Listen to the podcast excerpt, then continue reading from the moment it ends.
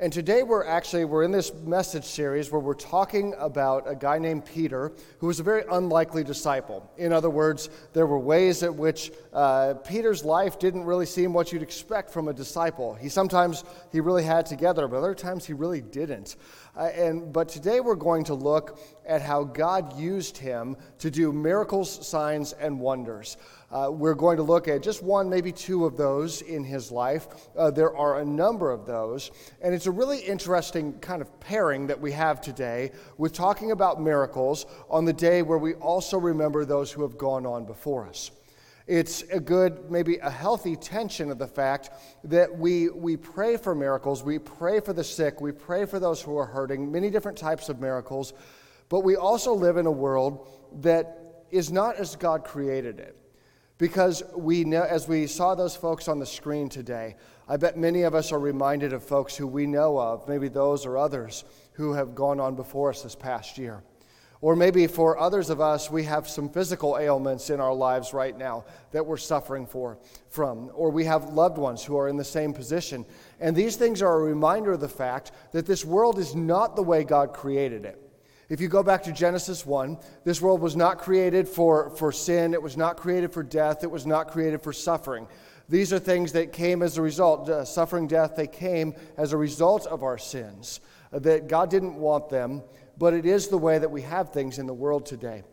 And so, miracles are an opportunity for us to see the work of God in the midst of a world that is fallen and broken. Uh, real simply, a miracle occurs when the supernatural interrupts the natural to display God's power. Okay, so when, when something supernatural happens in the midst of our very natural world, and we say, that's got to be God. I, I don't know how else to explain it. That must be God at work. Because you see, when Jesus came, he came and he gave his life for us to break the power of sin and death. The Bible says it this way in Isaiah chapter 53, uh, verse 5. It says that Jesus, this is prophesying about Jesus, he was pierced for our rebellion, crushed for our sins. He was beaten so that we could be made whole. He was whipped so that we could be healed. You might say, well, that doesn't make sense. How does somebody get beaten so another person gets saved? Well, remember, the fact is that my sins are the reason why Jesus had to go to the cross. That when Jesus went to the cross, that he gave his life for me and for you, he broke the power of sin and death so that we could be healed, so that we could be made whole, so that we don't have to live in this brokenness for all of eternity. But right now, when we give our lives to Jesus, right now we live in the midst of a tension. Uh, we, we step into the kingdom of God, but not fully. We're not fully there yet. That comes uh, in eternity after we, we die, we go to heaven, like the saints that we celebrated earlier today. And so today, we, we live in this tension between the where we're at and the not fully there yet. Well, today I want to tell you a story of uh, when Peter healed someone. But it wasn't really Peter healing, it was God moving through Peter.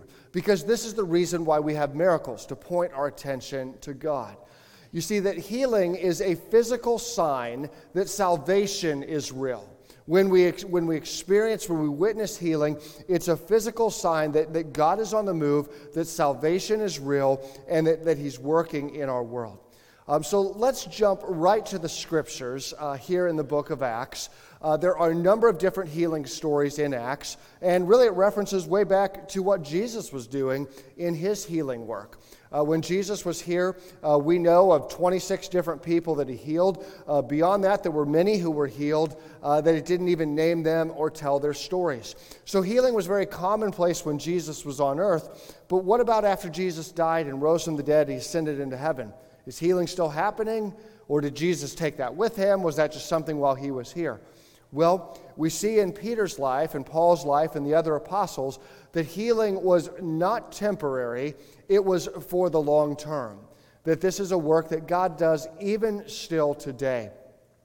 Um, so in, in Acts, Peter is traveling around and he's doing ministry. And there one day he encounters a person uh, who's in need of healing.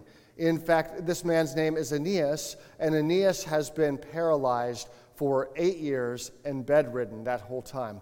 Let's check out the scripture here. Meanwhile, Peter traveled from place to place, and he came down to visit the believers in the town of Lydda.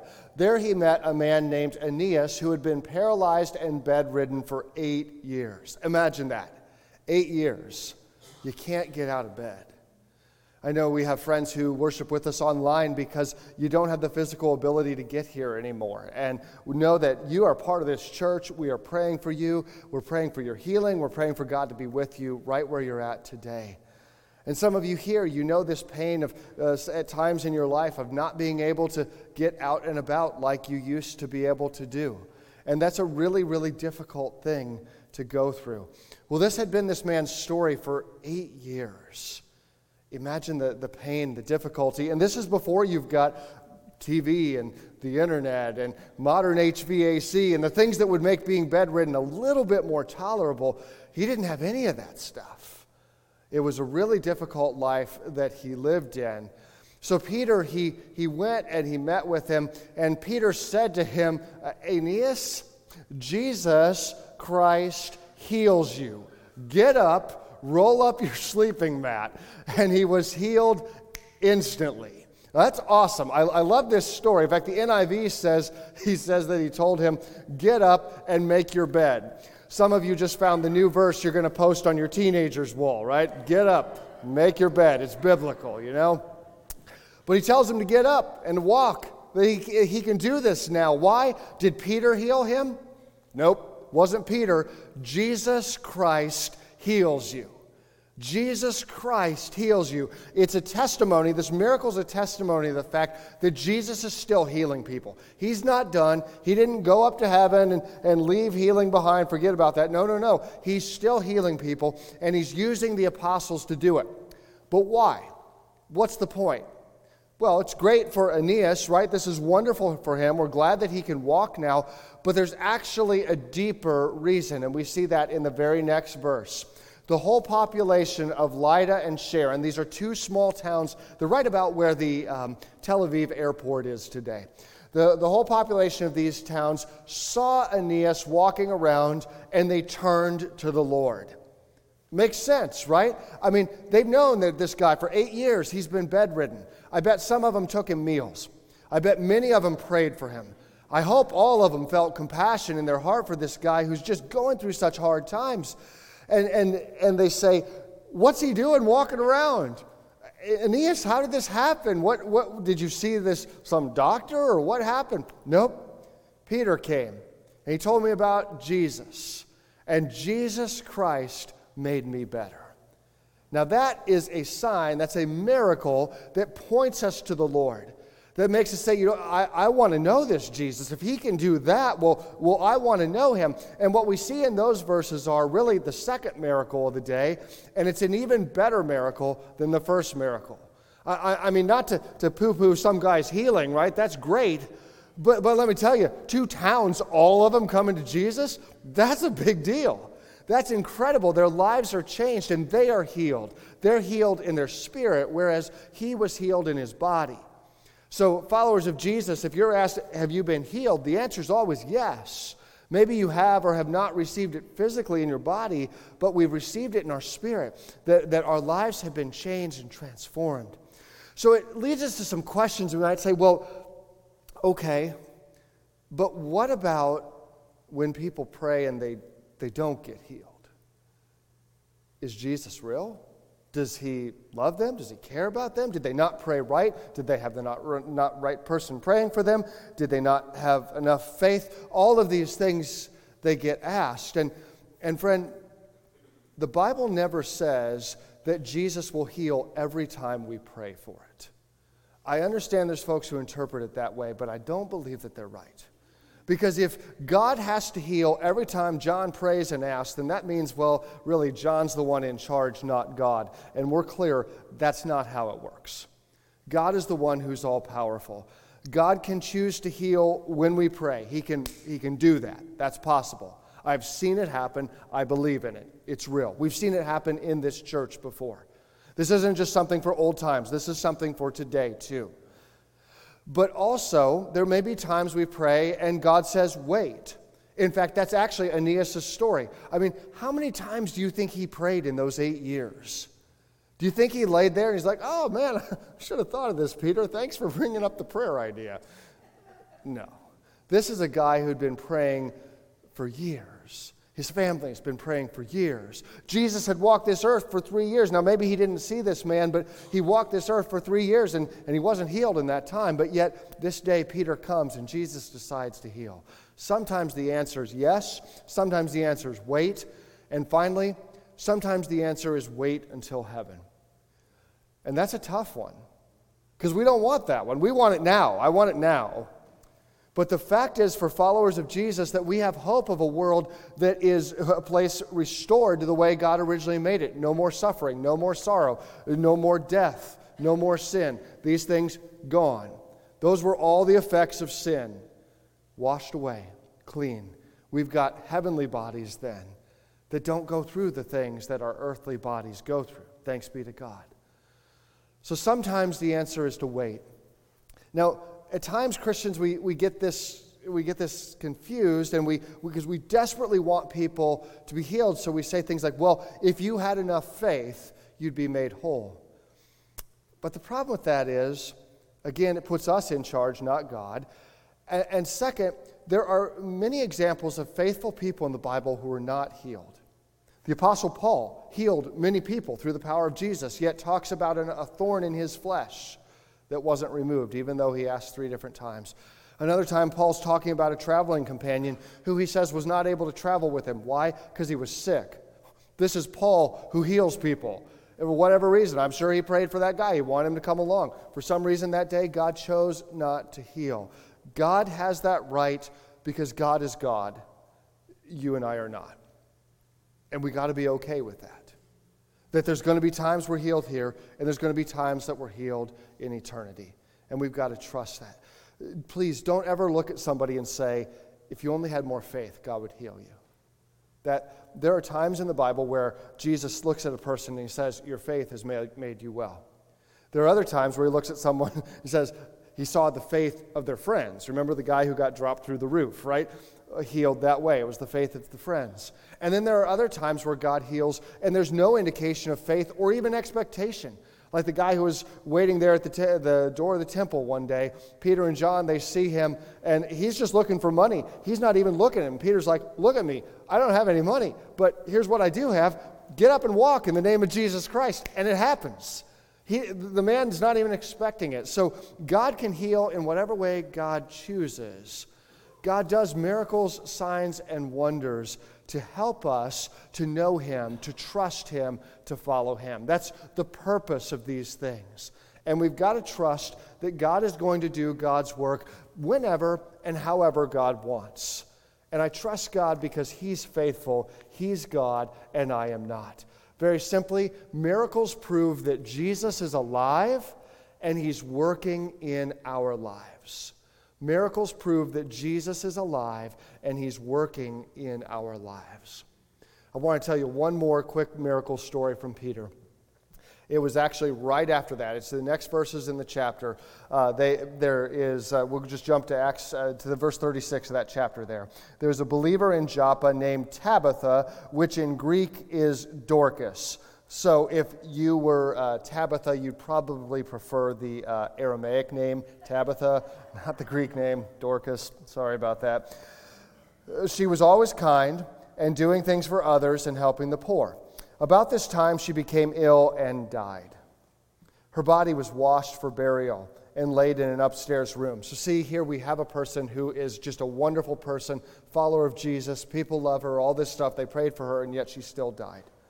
They're making the funerals prep, funeral preparation.